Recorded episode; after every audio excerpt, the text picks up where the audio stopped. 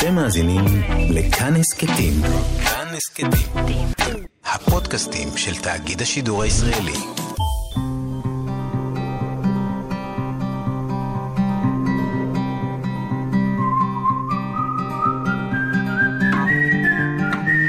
אחת פלוס חמש. אורחים וספרים עם ענת שרון בלייס. ברגע שאנחנו עוצרים ומשתהים ומביאים את הסקרנות ומביאים את החקירה לתוך המרחב, אז פתאום הדברים משתנים לנגד עינינו. עכשיו בקורונה אני, אני אה, הבאתי עציצים הביתה אחרי המון המון שנים שהעציצים מתים אצלי, כי אני לא מצליחה לעצור ולטפל בהם, והנה חולפים שבועות והם גוועים, ופתאום בקורונה הצלחתי יום-יום להיכנס לתוך המרחב שלהם, של ההדממה וה... העצירה הזאת, ואה, היום זה צריך מים, היום זה צריך מים, ופתאום נפתח בפניי עולם שהייתי המומה מכמה זה עושה אותי שמחה, וזו פעולה נורא נורא קטנה. שלום לכם, מאזינות ומאזיני כאן תרבות, אחת פלוס חמש, אורחת באולפן עם חמשת הספרים האהובים עליה. אנחנו חוזרים למדף הספרים הישנים בתוכנית הזאת, אל השורות היפות שאהבנו והפכו למחזור הדם שלנו, לפס הקול שלנו. והיום אה, לא סתם אני אומרת פסקול, כי נמצאת איתי אורחת שהיא המוזיקאית, הזמרת דניאלה ספקטור. שלום, שלום. ויש לך אה, אלבום רביעי שיצא ממש בסוף 2019. נכון. בהתחלה שמו. סוף 2019, תחילת 2020 זה כבר הקורונה, שזה אומר זה ש... זה היה רגע לפני. מתחילה, מצליחה טיפה עוד לחגוג אותו, אבל אז מגיע הסגר, ואז mm-hmm. ננסה להמשיך לחגוג אותו פה. ואחר כך אה, גם אה, נדבר על הספרים שאת אוהבת. מאוחר בערב בחדר ילדות. על הרצפה בחושך בין המכונות. אתה אחזת בי, ניסיתי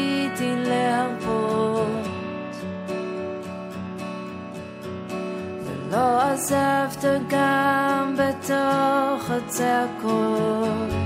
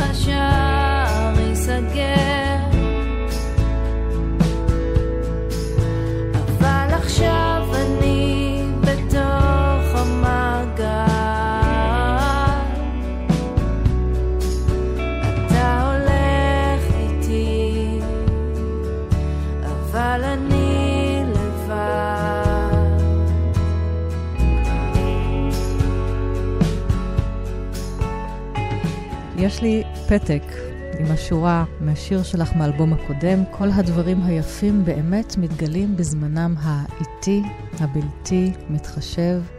המשפט הזה מהשיר שלך חילקת באחת ההופעות, אני זוכרת אה, באוזן השלישית, ב-2017 כן. לפי דעתי זה היה. סטיקר כזה, כן, ממש הפכנו סטיקר. את זה לסטיקר. אני זוכרת גם שהגעתי להופעה שלך ביום שהייתי צריכה את ה... תזכורת? כן. ופשוט כששבתי הביתה, הנחתי אותו, ומאז הוא כבר של למעלה משלוש שנים מונח שם על מדף, אחד ממדפי הספרים שלי. וואו. אז מישן accomplished, אפשר להגיד. כן. אז איך זה קורה אצלך? כל הדברים היפים מתגלים בזמנם, ממשיכים להתגלות בזמנם האיטי? הבלתי אמ, מתחשב?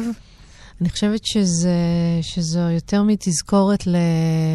לכל הדברים היפים באמת, זו תזכורת לזמן שלוקח לדברים להתבשל ולהתגלות.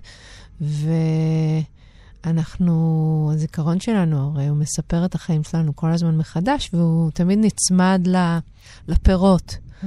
לרגעים שבו הבנו, השגנו, אה, עלינו כיתה, אבל בין, ה, בין הפירות, או המקומות שבהם אנחנו מרגישים אה, שהשגנו משהו, שהבנו משהו, יש אה, תקופות ארוכות של הליכה בחושך.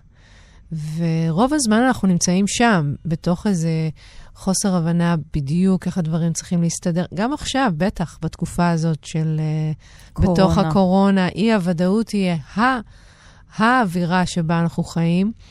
אמ, וזו, יותר משזה אה, בא להגיד, הדברים היפים מחכים לנו, זה בא להגיד, בואו, תהיו בסבלנות. עדיין אי אפשר לספר את הסיפור של הזמן הזה.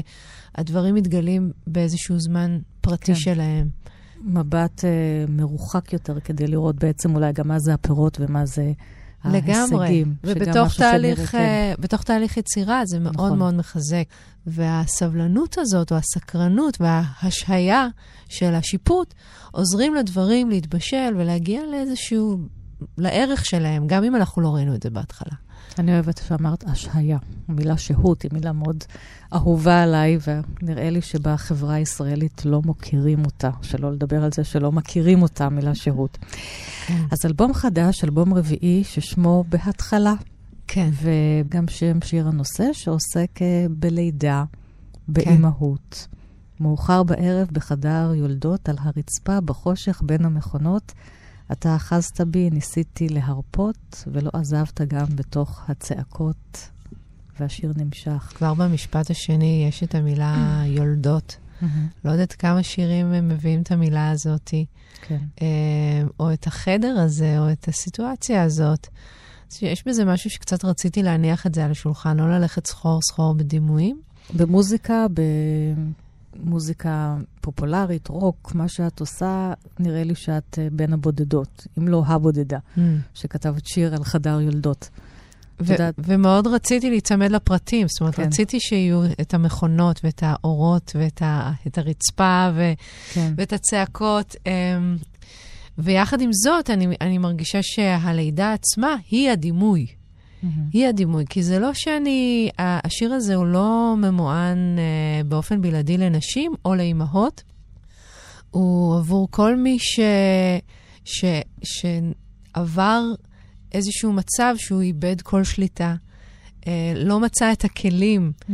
אה, איך להמשיך הלאה, ובכל זאת, באופן פלאי, החיים יש להם כוח יותר חזק, ו, והוא עבר את החושך הזה. והלידה היא בעיניי, אה, היא גם ברמה הכי ממשית, היא הייתה ריסטארט ואיזושהי הבנה מחדש של החיים ושל היכולות שלי כאדם וכאישה.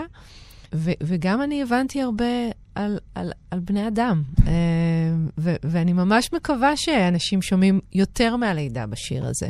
זה חוסר אונים מוחלט, זה להגיע לקצה כדי ליצור את ה...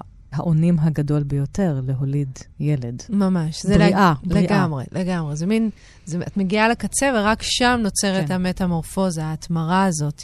כן. Uh, בגלל זה גם יש משהו בשיר הזה שהוא מחזיק קצת מהמוות, כי המוות. הוא גם חלק מה, מהסיפור. בשביל להיוולד מחדש, כן. חייב להיות שם איזשהו אלמנט כן, של מוות. כן, את נולדת מחדש גם כאימא. ומה שחשבתי תוך כדי זה שאמרת שרצית להנכיח את הלידה, את חדר היולדות במוזיקה שלך, זה ש... ואמרתי לך שנראה לי שאולי את הראשונה, כי באמת כל הדימוי הזה של זמרות, של רוקסטריות, המשפחה צריכים להרחיק אותה. זה כביכול משהו mm. שמוקצה, כי צריך את כל החושך ולהתפרע. ובעצם אנחנו חיים בתוך עולם כזה שבו יש יותר זמרות עם משפחה והן יותר חלק, המשפחה היא יותר חלק מהיצירה שלהם. את יודעת, רוקסטארית זה לא, זה לא מושג שאני באופן אוטומטי מתחברת כן, אליו, כן. מההיבט של רוק, כאילו, אני לא עושה רוק. כן. אבל מצד שני... משהו קצת יותר רך. אבל אפשר לקחת את ההגדרה הזאת, רוקסטארית, ולהכיל אותה גם על uh, הייטקיסטיות, ועל שדרניות כן, נכון. רדיו, ועל uh, כל אישה ש, שאומרת, אוקיי, אני רוצה להיות גם וגם, אני גם רוצה להגשים את עצמי, אני גם רוצה לפרנס את עצמי, ואני גם רוצה להיות אימא נוכחת. והדבר הזה הוא, אנחנו מהדורות הראשונים שבאמת אה, מנסות להחזיק בכל הקצוות, ולהבין שבעצם אנחנו לא יכולות ליצור עולם נשי בכלים גבריים ובחשיבה mm-hmm. גברית, ומתחיל ממש אה, התחלה של אה, אה, חשיבה נשית גם בעולמות עסקיים, בעולמות קרייריסטיים, אה, ובמובן הזה אנחנו רוקסטריות, אנחנו חלוצות. כן. לגמרי. אז בואי נחזור קצת לרוקסטריות ולאלבום מחדש, ככה עם כל ההופעות שמפסיקות בתקופת הקורונה. מה שלומך היום? זו באמת הייתה הפסקה מאוד מפתיעה. היא נחתה. נחתה על אנשים כמוך שמופיעים, זאת הפרנסה שלהם, לגמרי, מופיעים, יוצרים. לגמרי.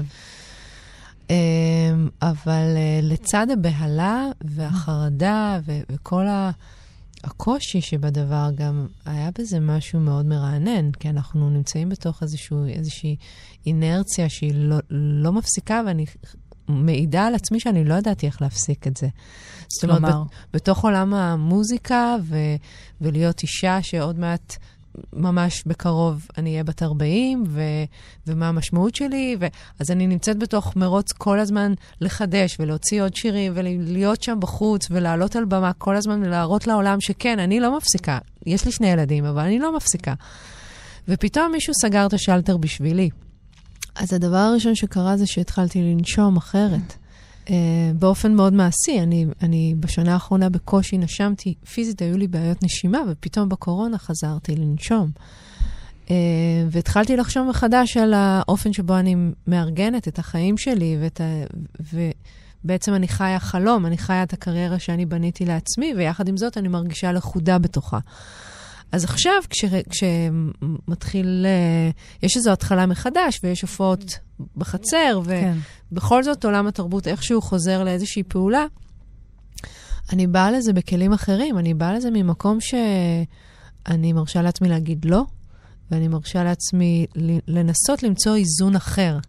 יש זמרים, אולי גם אלה שיכולים ללכת לתוך השביל האינטימי יותר, הלכו באמת להופעות בית והופעות חצר, ושם גם יש אפשרות לשוחח, כי באמת אתם קהל קטן, זו הופעה מאוד אינטימית. את פתאום נכון. יכולה לעשות שיחה על היצירה שלך, מה שפחות קורה באולמות, אפילו באולמות קטנים. Um, נכון, אבל זה לא, לא לגמרי זר לי. זאת אומרת, Mm-hmm. אני כבר הרבה שנים מסתובבת עם מופע סולו לבד. Mm-hmm. זה, זה מין uh, מקום שרציתי לכבוש, להצליח לעלות על במה עם כלים לבד ולהביא הופעה שהיא מלאה. ולצד זה אני עושה uh, הרבה ערבים ספרותיים לאורך השנים והרבה ערבי אומן. כן. ואני גם מלמדת כתיבת שירים, אז המקום של שיח הוא מקום שאני מאוד uh, אוהבת ומזמינה. ונוצר משהו מיוחד. אני חייבת להגיד שעכשיו זה ממש תחילת הדרך. אני השבוע הופעתי פעם שלישית בחצר, ואני מרגישה שזה מרחב חדש. את יכולה לספר משהו מה, מההופעות האלה, משהו מיוחד שקרה?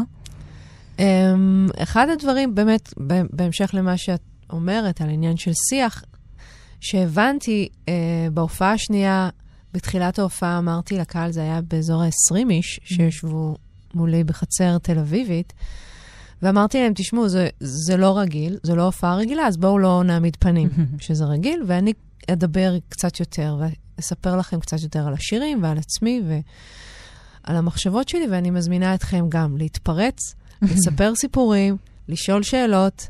זאת אומרת, בואו לא נעמיד פנים שיש פה במה. כן, ו... קיר רביעי, אין קיר רביעי עכשיו, סופית. בדיוק, כן. אנחנו יושבים פנים על פנים, זה ממש דייט אינטימי. כן. אז, אז בואו uh, נשתחרר. ו...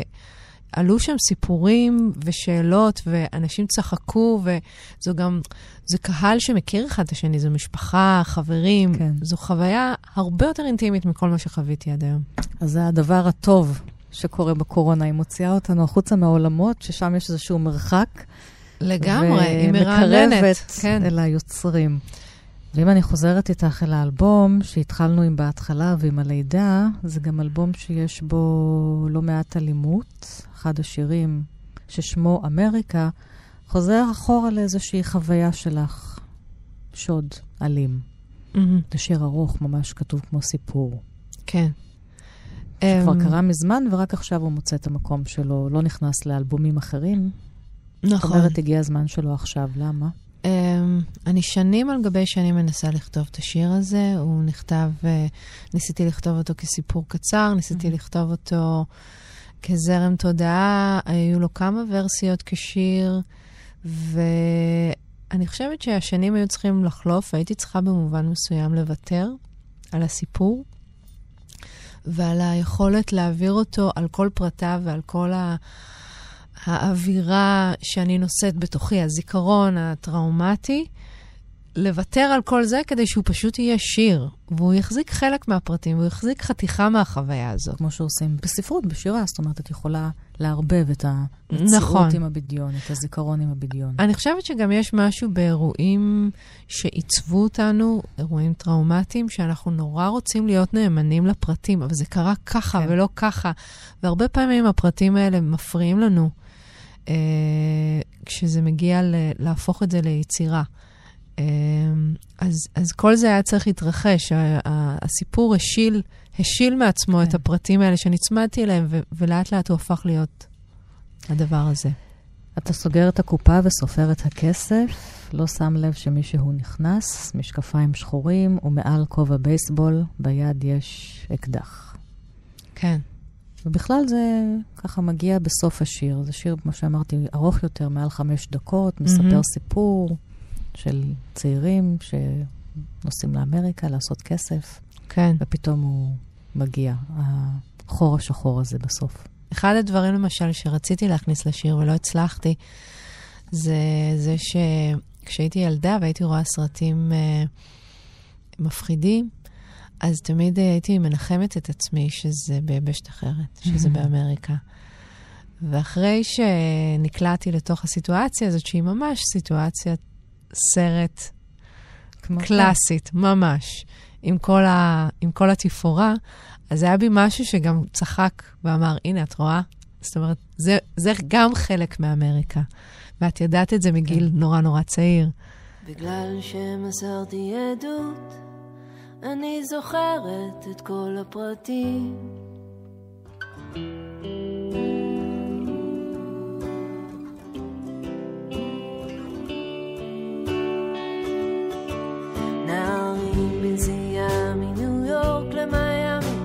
עוצרים בחנות לקנות כל מיני קעקוע זמנים, משקפיים מפלסטיק, How are you, how are you, אף אחד לא עונה, בגד ים חלקים, עזרתי לגברת, היא עכשיו מרגישה יותר טוב עם עצמה, חמישה חודשים מספטמבר 11, ואיש לא יחזיר לה את מה שהיה. בשש תיסגר החנות וניסע על ההייווי. שלושה אנשים שמצאו את עצמם לגמרי בטעות נוסעים יחד הכבישים. שלושה קשרים מובילים אל האיילנד בערב תמיד הוא נסגר. אי אפשר לעבור או לחזור ליבשת. אי אפשר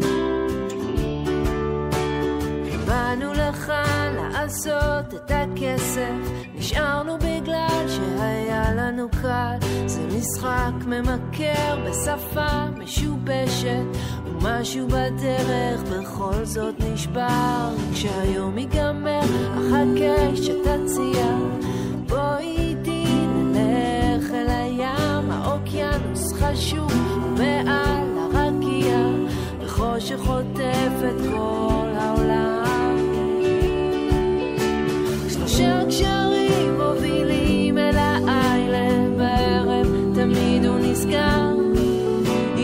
אי אפשר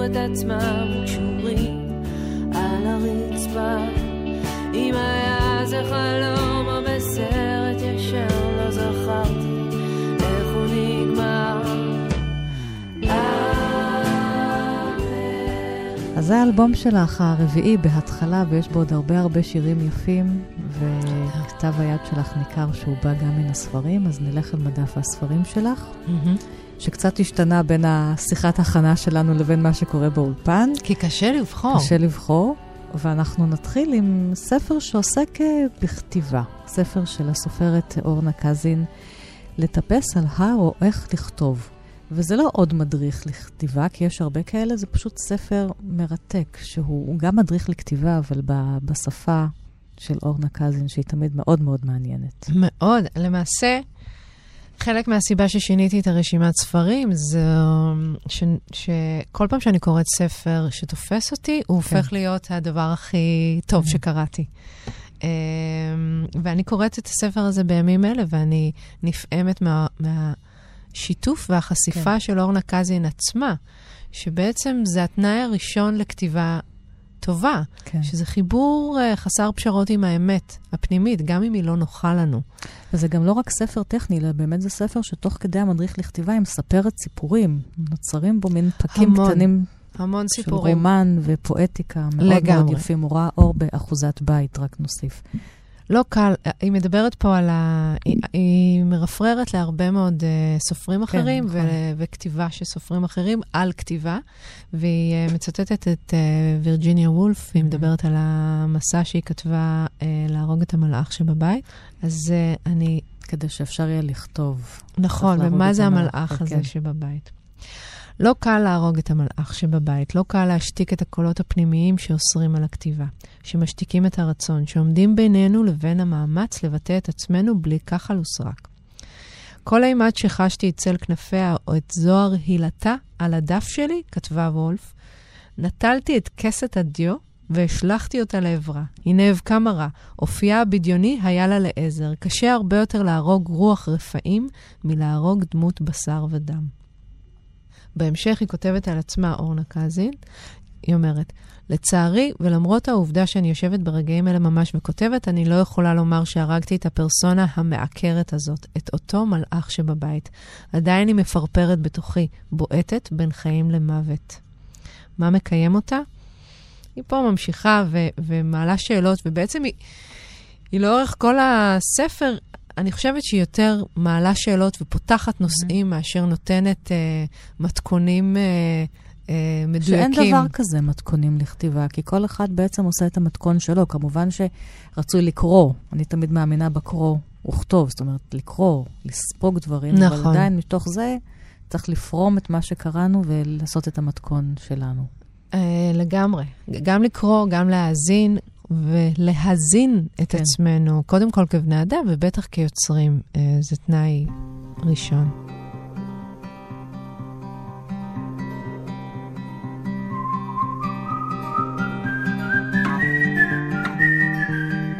ועכשיו אנחנו עם רומן אה, אב קרס, ששמו חיים קטנים, למרות שהוא רומן גדול. חיים קטנים שכתבה אותו סופרת אמריקאית ממוצא אסיאתי ששמה הניה ינגיהרה. תרגם אותו מאנגלית אה, אמיר צוקרמן, הוא ראה אור בהוצאת מחברות לספרות, ונחשב בשנים האחרונות לרומן פורץ דרך, מרתק. אישה שכותבת על ארבעה גברים. ומסרטטת את המסלול שלהם מהקולג', מהאוניברסיטה, והם הופכים להיות גברים מאוד מצליחים. אבל מתחת לפני השטח, לפחות לאחד מהם, לג'וד, שהופך להיות עורך דין מצליח, יש תהום שכל הזמן מושכת נכון. לשם. זה ספר שיורד לפרטי הפרטים, באמת, של האלימות ושל מה זה להיות uh, גבר. יחסים אנושיים, יחסי גברים ונשים, מה זאת הצלחה, כן. גם להתבגר מה זה להתבגר. כילד ונער אה, בשולי שולי שולי החברה. כן. יש שם הפרטים. אפשר לומר, כי זה Mm. נאמר גם בביקורות עליו, הוא עובר התעללות מינית קשה מאוד. שאפילו המושג הזה, התעללות מינית, הוא, הוא קצת צר מכדי לתפוס את, אה, כן. את, את כל מה ש... ג'וד, אה, או. הדמות הזאת עוברת מרגע הלידה ממש. מהמם. הוא בעצם נמצא ליד, ליד או בתוך uh, פח זבל. זאת אומרת, זה ממש הקרמה של, ה, של האדם הזה, והוא נושא את זה איתו כל חייו. עכשיו, אחד הדברים המדהימים בספר הזה, בגלל שהוא עב כרס, זה שהוא הוא באמת מצליח uh, לחבוק חיים שלמים. הוא ממש מצליח, והחיים האלה הם לא בכותרות גדולות, הם בפרטים.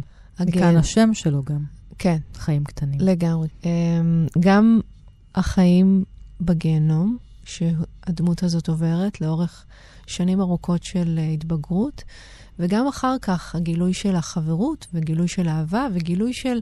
יש שם קטע שהוא אומר שהוא הוא מרגיש שכמעט החיים אה, מתעקשים לפצות אותו על כל הגיהנום שהוא אה, עבר, ויש בו, בדמות הזאת, משהו מחמיר לב בגלל שהוא לא יודע איך. הוא לא יודע איך לקבל אהבה, הוא לא יודע איך להתקבל על ידי אחרים. הוא, הוא כל הזמן צריך להזכיר לעצמו מחדש שהוא יכול להיות נאהב. אז אני ניסיתי למצוא איזושהי פסקה שמחזיקה משהו מהתמה שעוברת לאורך כל, ה, כל הספר, ואחד הדברים זה באמת ה, העניין הזה של איך סיפור החיים שלנו הוא האופן שבו אנחנו מייצרים קרבה. כמה אנחנו נפתחים, כמה אנחנו מספרים, זה האופן שבו אנחנו יפה. אה, יוצרים חברים. אז אני אקריא. הוא למד לאט-לאט.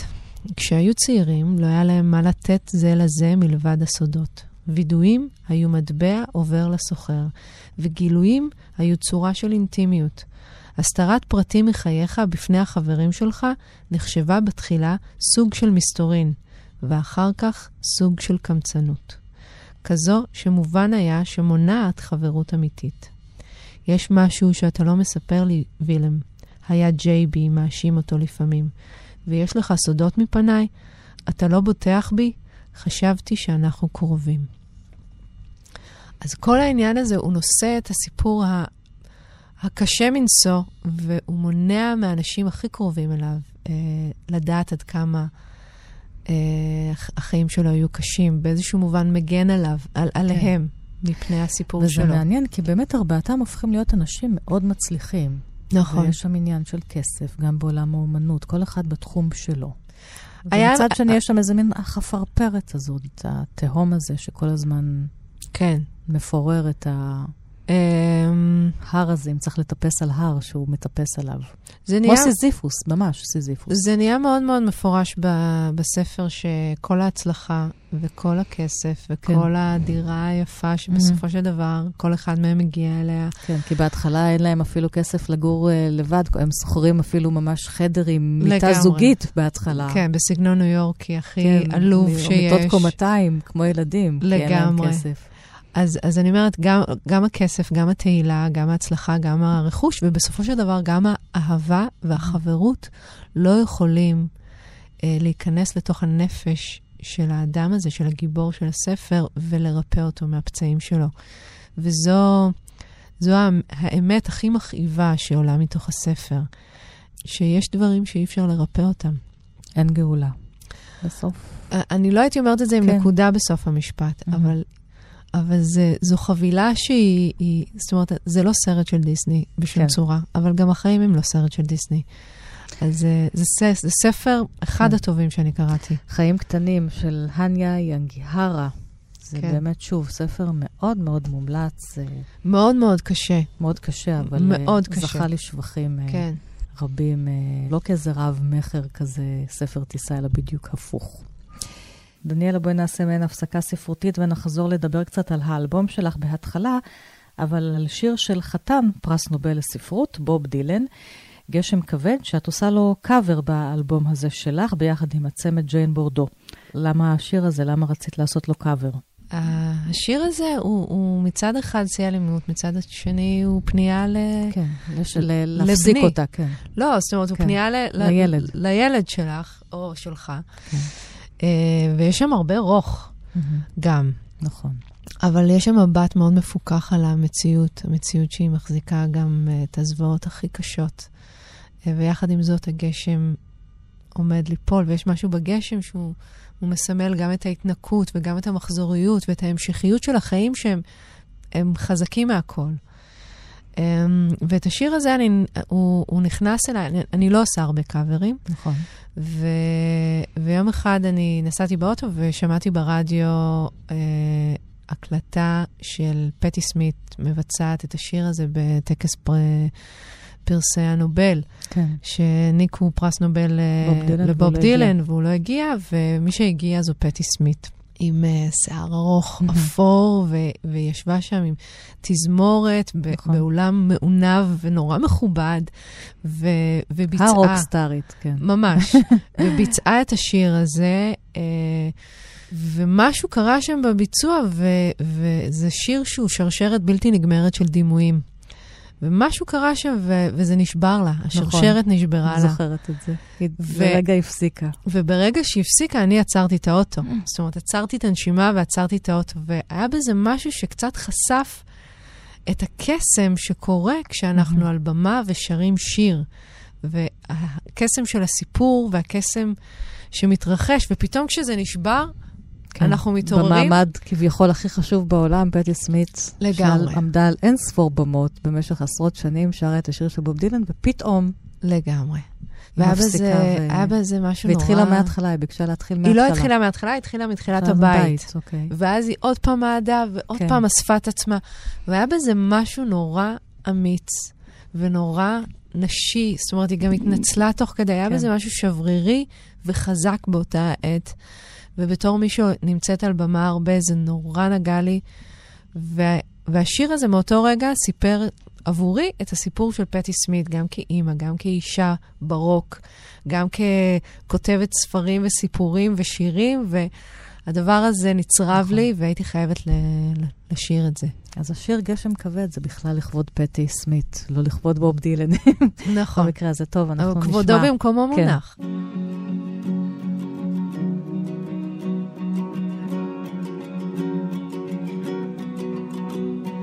איפה היית ילדי תכול העין? איפה היית ילדי הקטן? טיפסתי על ראש ההרים ועברתי, הלכתי בכביש הראשי וזחלתי, בתוך יערות עמוקים הסתתרתי, יצאתי אל חוף האוקיינוס שמת לי, נכנסתי לקבר שתמיד מחכה לי. עוד מעט, עוד מעט, עוד מעט, עוד מעט. גשם כבד עומד ליפול.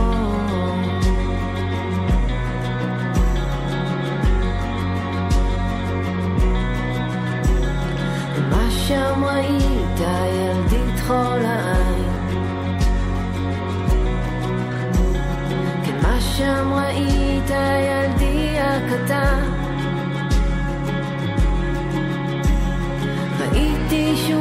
וזאב מחכה לו, ראיתי שביל זהב שאין איש הולך בו, ענף שחור שזורם עם המים, איש עם פטיש שפוצע ידיים, ראיתי חלום שהולך על קביים, איש בלי לשון מדבר ללא הרף, וילד ישן עם רובה ועם חרב. עוד מעט, עוד מעט, עוד מעט, גשם כבד עומד ליפול.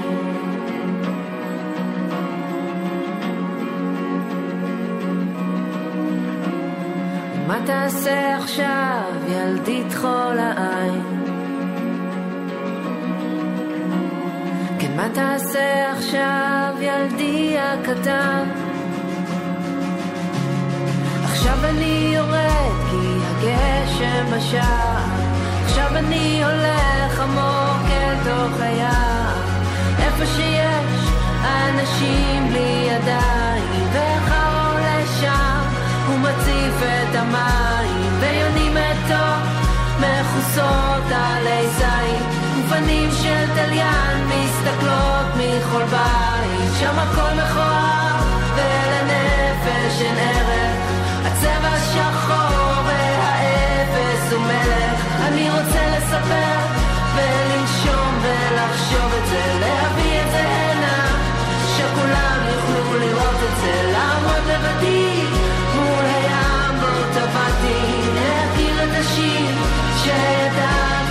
ושרתי עוד מעט, עוד מעט, עוד מעט, עוד מעט, גשם כבד עומד ליפול.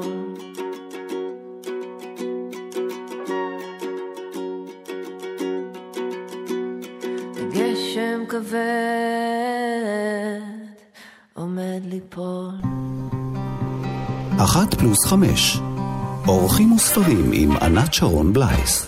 אנחנו ממשיכות, דניאלה ספקטור, איתי באולפן, המוזיקאית והזמרת דניאלה ספקטור, היא הגיעה לכאן עם הספרים שהיא אוהבת, ואנחנו עם הספר השלישי שבחרת, אנחנו נשארים באזורים uh, קשים. הרומן uh, הגרפי, היומן של אנה פרנק הגרפי. אז uh, צמד היוצרים דוד uh, פולונסקי וארי פולמן שעשו את ואלס עם באשיר. כן. הפעם הולכים ולוקחים את היומן הזה, אולי הספר הנקרא ביותר אחרי התנ"ך כן. בעולם, היומן של אנה פרנק, ומחליטים להגיש לנו אותו כמו קומיקס. היומן הופך להיות קומיקס, ומה שבעבר היה נראה כמו חילול הקודש, בשנים האחרונות יותר ויותר אנשים עוסקים, אה, גם, יש גם יותר רומנים גרפיים, ספרי קומיקס כן. מבוגרים, וחלקם גם עוסקים בזיכרון של השואה, כי זו דרך חדשה לשמר את הזיכרון שהולך ומתפורר ככל שהניצולים מתים, כבר כמעט אין ניצולים, ואנחנו חיים בעולם של fake news ופוסט אמת, אז הנושא הזה של בעיקר הזיכרונות הטראומטיים, נכון. הזיכרון של רצח עם, איך את מעבירה אותו לדור הבא. וחלק מהעשייה המעניינת הזאת היא בדיוק בקומיקס. כן, אני חושבת ש... שעושים סיפורי השואה וסיפורי הניצולים. לגמרי. יש סוגה שלמה של אה, רומנים גרפיים שעוסקים באזורי מלחמה, כן. אה, בטראומות לאומיות, ב- אמ, בהפצצה על הירושימה. ומצליחים להנגיש אותם אה, גם לדור הצעיר. זה, אני חושבת שזה by-product מאוד מאוד חיובי, אבל אני לא חושבת שזה המנוע שהפעיל את, את הדבר כן. הזה. בסופו של דבר מדובר ביוצרים מאוד מאוד רציניים, הרבה מהם משלבים בין אה, אה, איור ו- ועשיית קומיקס לבין אה, עשייה עיתונאית מהשורה הראשונה. נכון. ובסופו של דבר, כמו התהליך שהמדע בדיוני עבר, אה, גם אה, הקומיקס אה, דורש את מעמדו כסוגה רצינית נכון. ולגיטימית, כמו כל דרך אחרת לספר שזה סיפורים. ספרות, זה ספרות לכל דבר. לכל דבר. וגם בתוך הקולנוע, כשהם עשו את האנימציה הזאת בוואלסים בשיר, גם שם הניסיון להתמודד עם הטראומה של מלחמת לבנון הראשונה של ארי פולמן, בסופו של דבר מצליח דרך האיור, דרך הקומיקס, בתוך נכון. הסרט הזה. ויש משהו ב, בחופש היצירתי ש, שהקומיקס והאנימציה מאפשרים, שהם הם נותנים דרור לכל מיני דימויים וכל מיני תמונות שהן לא יכולות לבוא מתוך המילים. כי אמ, יש פה את הפרשנות של היומן בתוך נכון, העבודה אבל- שלהם. ו- גם, גם היומן עצמו וגם הפרשנות שלו, כפי שהם קוראים אותה. נכון, אבל הרבה פעמים גם, את יודעת, יש פרשנות שהיא סיפורית, כן. שממש אה, אה, מצד אחד הטקסט מתאר אה, תמונה מסוימת, מצד שני הוא מתאר את התמונה באופן אחר. ויש להכניס, להפיח חיים בתוך הטקסט, להכניס את החיים לתוך הטקסט. זאת אומרת, אחד הדברים שאני חוויתי כשקראתי את הרומן הזה, זה אה, רמת הזדהות מאוד עמוקה, מאוד עכשווית. בניגוד ל, לקריאת הטקסט אה, כספר, שהעניין התקופתי נורא נמצא ביני לבין הגיבורה, ביני לבין אנה פרנק, לכותבת. אני מדמיינת את זה נורא תקופתי, ופתאום הרומן הגרפי מציג את זה. את יודעת, אני, יש פה למשל אה, סדרה של תמונות שהיא מתארת איך היא עולה לעליית הגג, והיא פוגשת את פטר, שהיא מאוהבת בו, ואז הם יושבים, הם מתבוננים בחלון. אז ביומ, ביומן עצמו זה מתואר כשבריר משפט. ופה יש לך שלושה, ארבעה חלונות שמתארים את החלון, את העננים, את הציפורים. ופתאום זה מתחבר לחלוטין לחלונות שאני צופה בהם, mm-hmm. לפאוזות שאני לוקחת בחיים. יש משהו עוד יותר אנושי ועוד יותר מרגש ברגע שזה מקבל חיים דרך יומן גרפי, ובניגוד לאנימציה, זה עדיין משאיר מקום לדמיון שלך mm-hmm. כקוראת. זה לא לגמרי משתלט. אני בכל זאת אנסה להקריא מתוך ה... כן, כן, בטח. אני אנסה לתאר באמת את הרגע הזה. אה, יום רביעי, 23 אה, בפברואר 1944. אני עולה לעליית הגג כמעט בכל בוקר. היום, כשעליתי לשם שוב, מצאתי את פטר מסדר אותה. התיישבתי בשקט במקום האהוב עליי על הרצפה, ורואים אותה יושבת. רואים אותו מתקרב מאחורה. פטר בא והתיישב לידי. ואז יש פה חלון, אה, שרואים את החלון ואת העננים ואת הרוח, את העצים, אנחנו רואים שזה סתווי, ויש פה עוד חלון כזה שמתאר את תנועת הציפורים, ורק אז הטקסט חוזר. לא יכולנו לומר מילה. הכל היה מושלם כל כך. רק אנחנו והטבע. העולם חדל להתקיים. אז מעבר לזה שה... את יודעת, אנחנו חושבים על אנה פרנק, ישר אנחנו, עם כל האסוציאציות שיש אה, סביב מלחמת העולם השנייה והשואה, אבל היופי ביומן והיופי ברומן זה שהם שולפים את הרגעים של החיים, mm-hmm. הקטנים. כי זה בסופו של דבר היומן, הוא על החיים. אגב, הספר הקודם, על החיים. לגמרי. במחבו, ולא על המוות. לגמרי. כי המוות לא היה שם. היה פחד, אבל כשהיה המוות והם נלקחו למחנות, היא כבר לא כתבה יותר. נכון. והחיים בסופו של דבר הם בנויים מהמקומות שאנחנו כן. מעדיפים לשבת בהם, ואיזה מקום שאנחנו אוהבים לשאת אליו מבט, אם זה פינה של חלון או עץ שאנחנו אוהבים כן. כשאנחנו רואים את הקצה שלו. בסופו של דבר, אנחנו לא חיים ב... בכותרות של עיתונים. כמה יפה, אמרת.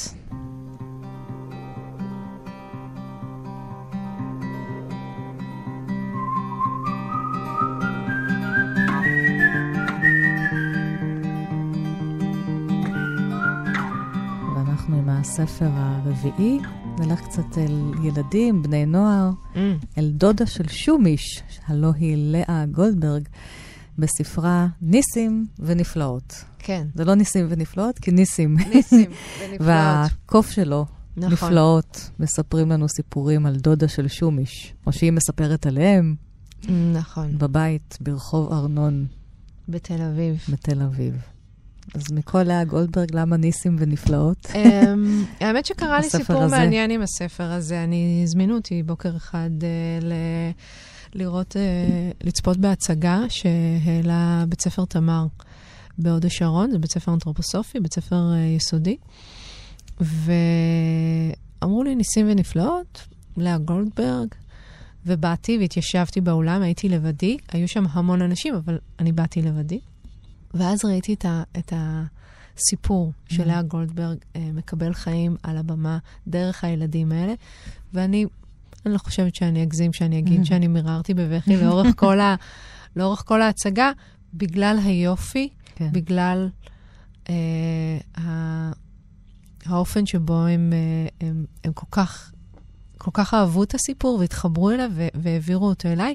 והכי ריגש אותי, אני חושבת, זו הדמות של לאה גולדברג, שאני שנים שנים כן. אוהבת את היצירה שלה ו- ו- וקוראת אותה, ופתאום ביצירה הזאת הרגשתי שהיא חושפת את עצמה נכון. האמיתית יותר. כן, היא בתוך היצירה הפעם. ממש. בעצם ניסים הוא לא, הוא לא גר בבניין, והוא מגיע לשם, הוא בורח ממקום אחר. נכון, מדובר בעצם... ומזמינה אותו אליה, לשמוע, להכיר את ה... דיירים, לשמוע את הסיפורים. לגמרי. זה, זה בעצם אה, ילדי הרחוב, ו, אה, ומשהו קורה והם נפגשים, והיא מזהה בו, היא מזהה בו איזו אותנטיות, כן. איזה משהו שהיא מרגישה שהיא יכולה להתחבר אליו. גם היא גרה לבד, נכון. הבדידות שלה הרי נמצאת בכל היצירה שלה, ופה גם כן. אמ, והיא מרגישה שהיא יכולה להיות עבורו, והוא יכול להיות עבורה משהו. אמ, אז היא מתארת את עצמה באופן שאני לא, לא ראיתי באף יצירה שלה, עם הנזלת הכרונית, שמיד הזדהיתי איתה, כי אני גם סובלת מזה, ועם הסיגריה, ועם הטיפול בקקטוסים, הטיפול ה... שהוא לפעמים הולך ולפעמים לא הולך, ויש שם ציץ שנופל לה מהחלון, כן. ו... אמ, והיחס של השכנים אליה, בתור איזה מישהי מוזרה, מצד שני הילדים, שבהתחלה הם נורא מושפעים מהמבוגרים, ו... ואז הם מתחילים לראות את אותה ואת אותה, הטבע כן. האמיתי שלה. ואני פשוט נורא נורא הזדהיתי עם הדמות שלה ועם האופן שבו היא רואה ילדים בגובה העיניים. אז אני אתאר את רגע הפגישה שלהם. אל תדאגי לי, אמר הילד והתיישב. היא בעצם uh, מורידה, היא, היא יורדת לזרוק את הזבל. Mm. אל תדאגי לי, אמר הילד והתיישב. היא פוגשת שם, באזור הזבל, את uh, ניסים. מה אתה עושה כאן? שאלתי. מה אכפת לך? השיב הילד בחוצפה. אפילו אם תגרשי אותי מכאן, לא אלך. אינני חושבת לגרש אותך, אמרתי. המקום הזה אינו שייך לי, אבל עצתי לך, אל תשכב פה, המקום הזה מלוכלך, יש פה זבובים ויתושים, זה יזיק לבריאותך. אל תדאגי לי, אמר הילד והתיישב, מוטב שתכניסי לך שיניים אל הפה. חסרות לו שתי שיניים בקדמת הפה. נו, מה את מביטה בי? מה, אני דוב? לא, אתה רק ילד חצוף. אלא שרציתי לשאול אותך, האכלת כבר ארוחת בוקר? עניין גדול, ארוחת בוקר, אמר בבוז, אבל עיניו היו עצובות. ואם עניין קטן הוא, האם קטן הוא מכפי שתשיב לי כהלכה על שאלתי גרתי בו? עכשיו הוא עמד. לא אכלתי, ובכן מה? השיב. ובכן, חושבת אני כי מותר לי להזמינך אליי שתאכל איתי ארוחת בוקר, אמרתי. מה את נטפלת אליי, רגז הילד? אינני מבקש נדבות. הזמנה איננה נדבה, השיב אותי בשקט. מותר לי להזמין אורח אל ביתי? אני אעצור כאן. את מתרגשת. אני, את קוראת, תראי. זה באמת מה שאמרת, זה הספרים, זה הספרים שד... כן. שדיברו אותי, אותי. כן.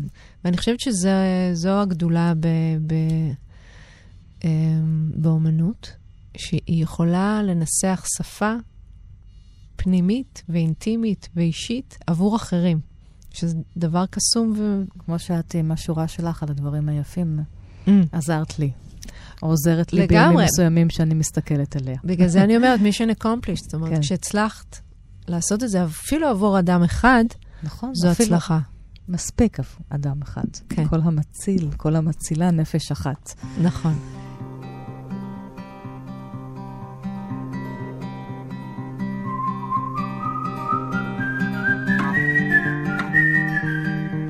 ואנחנו חותמות ספר חמישי, ספר שירה, הלא ייאמן פשוט ישנו. כן. ספר של ישראל אלירז, המשורר שהלך לעולמו לפני כשנתיים, משורר שמאוד אהבתי וראיינתי אותו לא מעט, וכל הספרים שלו הם הלא ייאמן פשוט ישנו. נכון. עברית ומיסטיקה והדברים הלא ברורים, ולקחת אותנו אל לשון אחרת, ואל ראייה אחרת, ומבט אחר. והכל דרך הפרטים. אם דיברנו כן. על זה לאורך נכון. הספרים האחרים, גם פה זה מאוד מאוד נמצא, שבעצם ה- ה- הקסם אה, נמצא ברווחים בין הספל של כן. הבוקר לבין השמש שנופלת על השולחן, הנשימה שלוקחים רגע בין ארוחת הבוקר לבין הדבר הבא, ומה זה הדבר הבא ומה מניע אותנו, הוא כל הזמן, אם דיברנו... זה לא ייאמן. תסתכלו. הוא פשוט ישנו, לגמרי. כל הזמן, בתוך היום-יום, בתוך המרוץ שאמרת, בתוך החיים הקשים, בתוך הקורונה. נכון. הלא ייאמן פשוט ישנו. יש חסד, יש משהו לא ייאמן שקורה. אבל צריך לעצור ולשים כן, לב אליו. כל יום. כן. וברגע ש... את יודעת, מה שנראה סתמי, ואנחנו חולפים על פניו בדרך לדברים חשובים יותר, במרכאות כפולות, אז uh, זה נשאר סתמי, אבל ברגע שאנחנו עוצרים ומשתהים ומביאים את הסקרנות ומביאים את החקירה לתוך המרחב, אז פתאום הדברים משתנים לנגד עינינו. עכשיו, בקורונה אני, אני אה, הבאתי עציצים הביתה אחרי המון המון שנים שהעציצים מתים אצלי, כי אני לא מצליחה לעצור ולטפל בהם, והנה חולפים שבועות והם גוועים. ופתאום בקורונה הצלחתי יום-יום להיכנס לתוך המרחב שלהם, של ההדממה והעצירה וה, הזאת, ואה, היום זה צריך מים, היום זה צריך מים, ופתאום נפתח בפניי עולם שהייתי המומה מכמה זה עושה אותי שמחה, וזו פעולה נורא נורא קטנה. אמ, אז ישראל אלירז מנסח את זה מדהים, הוא גם, אחד הדברים שאני מאוד אוהבת בכתיבה שלו זה, אם דיברנו על, על ההפוגות ש, שדוד פולונסקי בציורים שלו, את היומן של אנה פרנק, הוא הצליח להכניס בתוך הטקסט הפוגות של ציורים, mm-hmm. רוח, עצים, שמיים. אז uh, ישראל אלירז לא משתמש בציורים, אבל הוא משתמש ברווחים. כן. ופתאום באמצע שיר יש לך איזה רווח שמאותת לך, בואי רגע. תעצרי. עד תנשמי, השורה הבאה. תנשמי, השורה הבאה לא כן. לא צמודה. תקחי את זה בקצב שהוא לא בולעני, שהוא uh, משתהה. אז uh, הספר הזה ישב אצלי על הפסנתר הרבה מאוד זמן, ו... ואני לא יודעת מי עיצב אותו, אבל uh, מי ש... אור בקיבוץ המאוחד, הקובץ הזה. הוא, הוא מעוצב נורא נורא יפה, ועל ה... על הכריכה שלו יש כבר uh, uh, שיר. כן, כריכה בהירה, לבנה. כן, עם פונט נורא יפה, מנוקד נורא יפה. ועליה השיר. הלא יאמן פשוט ישנו. אתה יושב ואוכל ושותק ורואה וחושב וזוכר. אתה נוגע בכתפו של מי שעובר במחשבותיך, ואין מי יאמר לך, די. אתה תיקלע לכאב גדול. לאין מוצא. אתה מבקש לדבר על מה שאפשר גם לא לדבר עליו. בזה עוסק הספר הזה. היום כבר ברור, כדי להיות לידינו, היש צריך מילים, וכדי שנהיה לידו, עלינו למחוק אותן, ואין לקצר את הדרך בין שתי התנועות. עליהן מדבר הספר הזה. זה דבר קסום ומסתורי בעיניי, כתיבה שהיא לא מתחרזת. את מנסה להלחין את זה? אני הלחנתי את זה. האמת שיש יוטיוב, אה, לא, לא הוצאתי את זה באף אה, אלבום, פשוט העליתי את זה ליוטיוב בביצוע live של השיר הזה.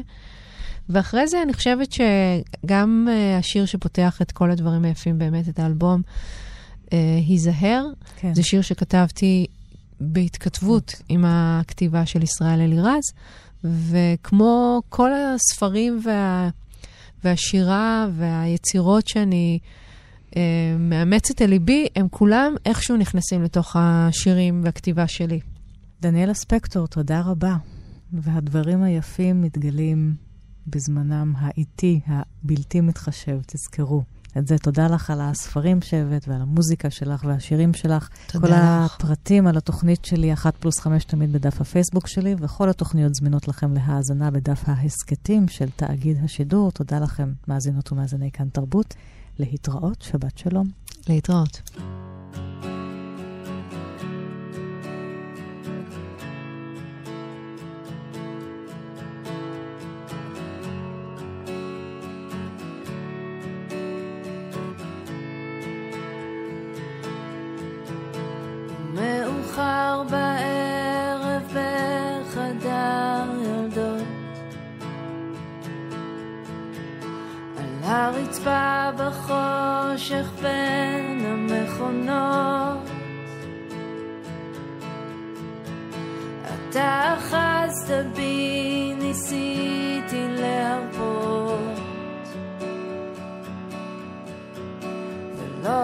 עזבת גם בתוך הצעקות